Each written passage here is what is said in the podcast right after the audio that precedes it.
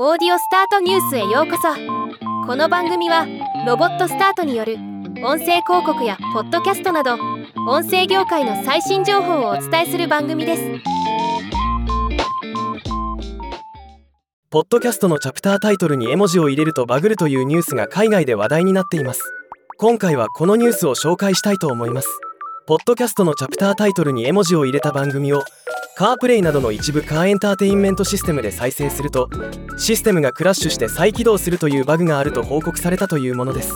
リスナー側の対応策としては問題のあったチャプターの再生を完了させてからカーエンターテインメントシステムの Bluetooth またはカープレイを無効にしてから再接続する必要があるとのこと。面倒ですよね。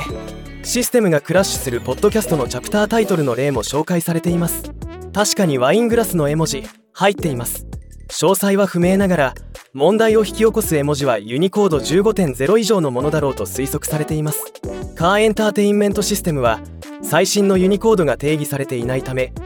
オーバーフローなどのエラーを引き起こしクラッシュするのだろうと考えられています。カーエンターテインメントシステム側が対応するまではポッドキャスト番組制作サイドとしてはポッドキャストのタイトルチャプタータイトルなどに絵文字を使わない方が無難ということになりそうです。ではまた。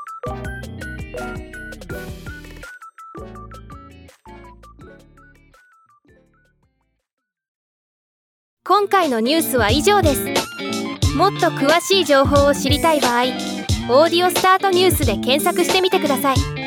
ではまたお会いしましょう。